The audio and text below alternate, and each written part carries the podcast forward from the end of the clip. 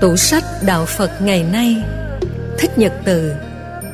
Con đường chuyển hóa, Ứng dụng bát chánh đạo trong cuộc sống. Nhà xuất bản Hồng Đức.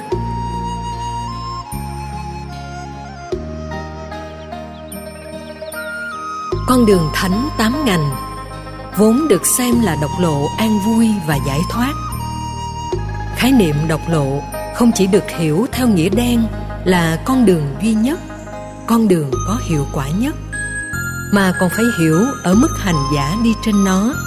Nếu có sự thực hành, ứng dụng, sẽ đạt được phước đức hữu lậu, có được sự giải thoát, trở thành thánh. Tính năng hiệu quả của bát chánh đạo giúp cho hành giả vượt lên hai phong cách sống. Một bên là hưởng thụ các khoái lạc giác quan, đỉnh cao là đời sống tình dục vợ chồng. Một bên là nỗ lực khổ hạnh, ép cơ thể, làm cho mất đi các hứng thú giác quan. Từ đó làm nhận rằng đây chính là con đường giải thoát. Bát chánh đạo giúp ta xa lánh hai thái cực, hai phong cách sống vừa nêu giúp cho con người phát triển tầm nhìn chân chính, ứng dụng lòng tin vào tư duy chân chính. Bát chánh đạo là con đường tâm linh có khả năng giúp cho người phàm trở thành bậc thánh. Trước hết là chánh kiến, tức tầm nhìn chân chánh. Yếu tố đầu tiên trong con đường thánh mà tất cả các bậc tâm linh phải đi qua. Kinh tạng bali chia chánh kiến thành hai cấp độ. Chánh kiến hữu lậu và chánh kiến vô lậu. Có đời sống đạo đức, phát triển các hành vi thiện, tạo ra phước báo hữu lậu. Chẳng hạn, việc giữ năm điều đạo đức, ba ngôi tâm linh. Sau khi tái sanh làm người, được hưởng những phước đức mà mình đã tạo. Bên cạnh năm điều đạo đức, thực tập thêm 10 điều lành sau khi chết, theo cấp bậc dụng tâm và mức độ đầu tư về các việc thiện, hành giả có thể tái sanh ở nhiều cảnh giới chư thiên khác nhau, tức là đời sống con người ngoài hành tinh.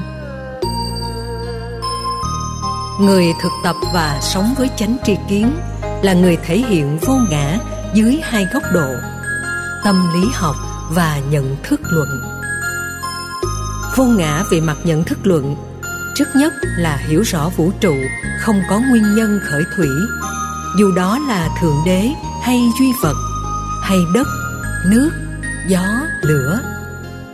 Dù duy tâm cũng thấy rất rõ tiến trình tương quan duyên khởi, tạo ra sự vận hành, tồn tại, phát triển, hoại diệt. Để một tiến trình mới có những bước tương tự. Chánh tư duy là gì? Chữ chánh tiếng pali gọi là sampa. Do giới hạn sự biểu đạt bằng tiếng việt chính chắn và tích cực chỉ là phần rất nhỏ của chánh tư duy. Kinh điển Bali định nghĩa Chánh tư duy là tất cả mọi khởi tâm, tác ý của con người Không vướng mắc vào tư duy tham đắm, tư duy sát hại và tư duy si mê. Theo tâm thức học Phật giáo Mọi phiền não dẫn đến những nỗi khổ Đều có gốc rễ trực tiếp từ ba độc tố Tham, sân, si. Tư duy cần được các hành giả Phật giáo chuyển hóa bao gồm Tư duy giết hại Tư duy sân hận Tư duy si mê Và tư duy tham ái.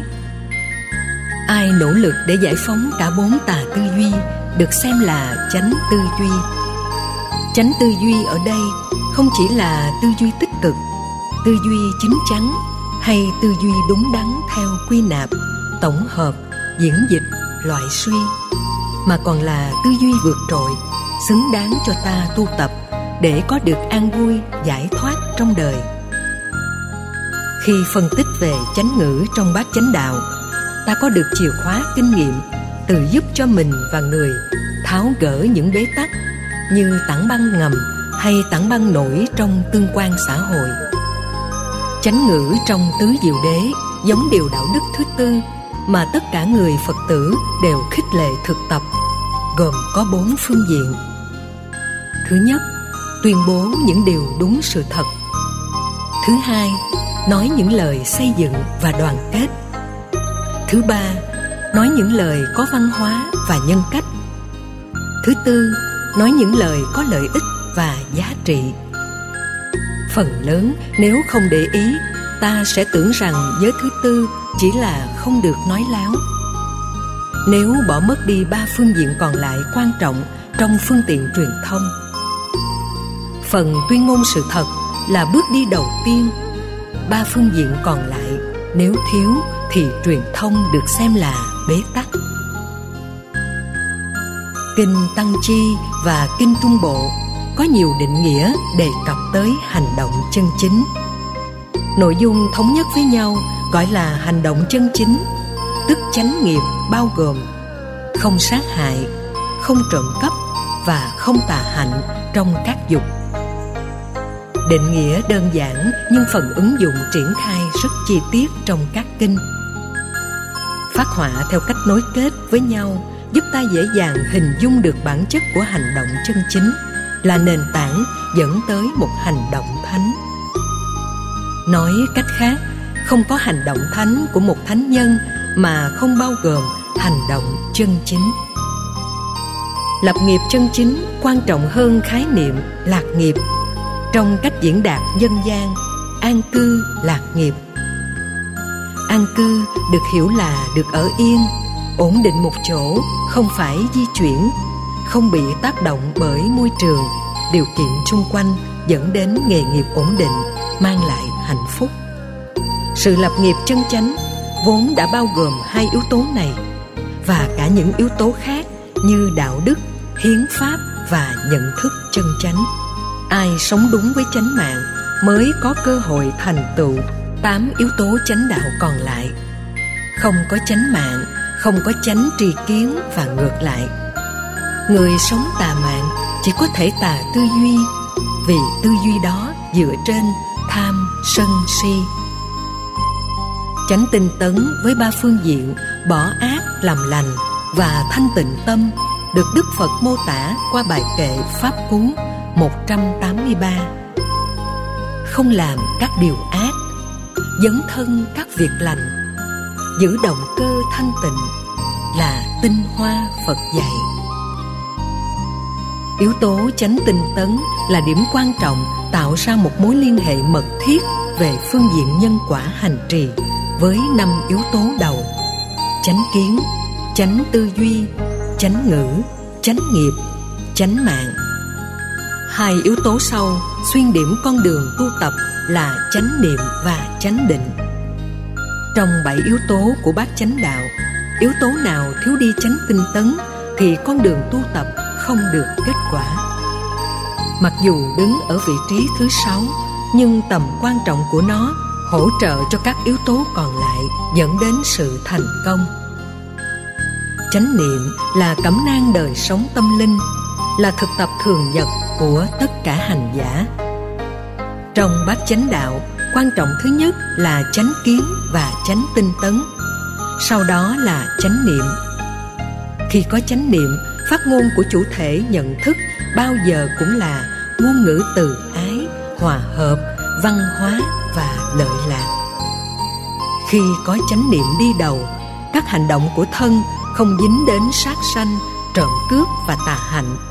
Tránh được tất cả các tai nạn lao động tai nạn, giao thông. Chánh niệm là tiến trình điều chỉnh thái độ nhận thức và phản ứng của cảm xúc để giúp con người không rơi vào hai thái cực vừa nêu. Nhờ đó, hành giả loại trừ vượt qua được lòng tham, sân.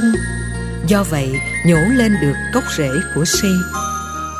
Nói cách khác, khi thực tập chánh niệm, ta giải quyết được các phần bận nhơ của thân và tâm ở mức độ khá đáng kể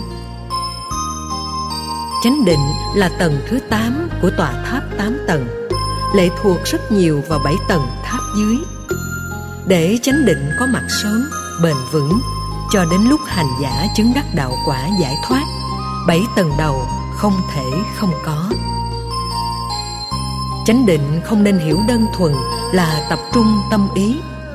Nó là sự huấn luyện tâm thức trên nền tảng ba yếu tố thiện, không tham, không sân không si. Nói tóm lại, chánh định giải quyết vấn đề khổ đau. Chánh kiến bắt đầu vấn đề của đời sống tâm linh ở mức độ cao. Sáu chi phần còn lại là những hỗ trợ cần thiết không thể thiếu. Ai không hoàn tất được tất cả bảy điều chân chính trong bát chánh đạo, khó có thể đạt được chánh định.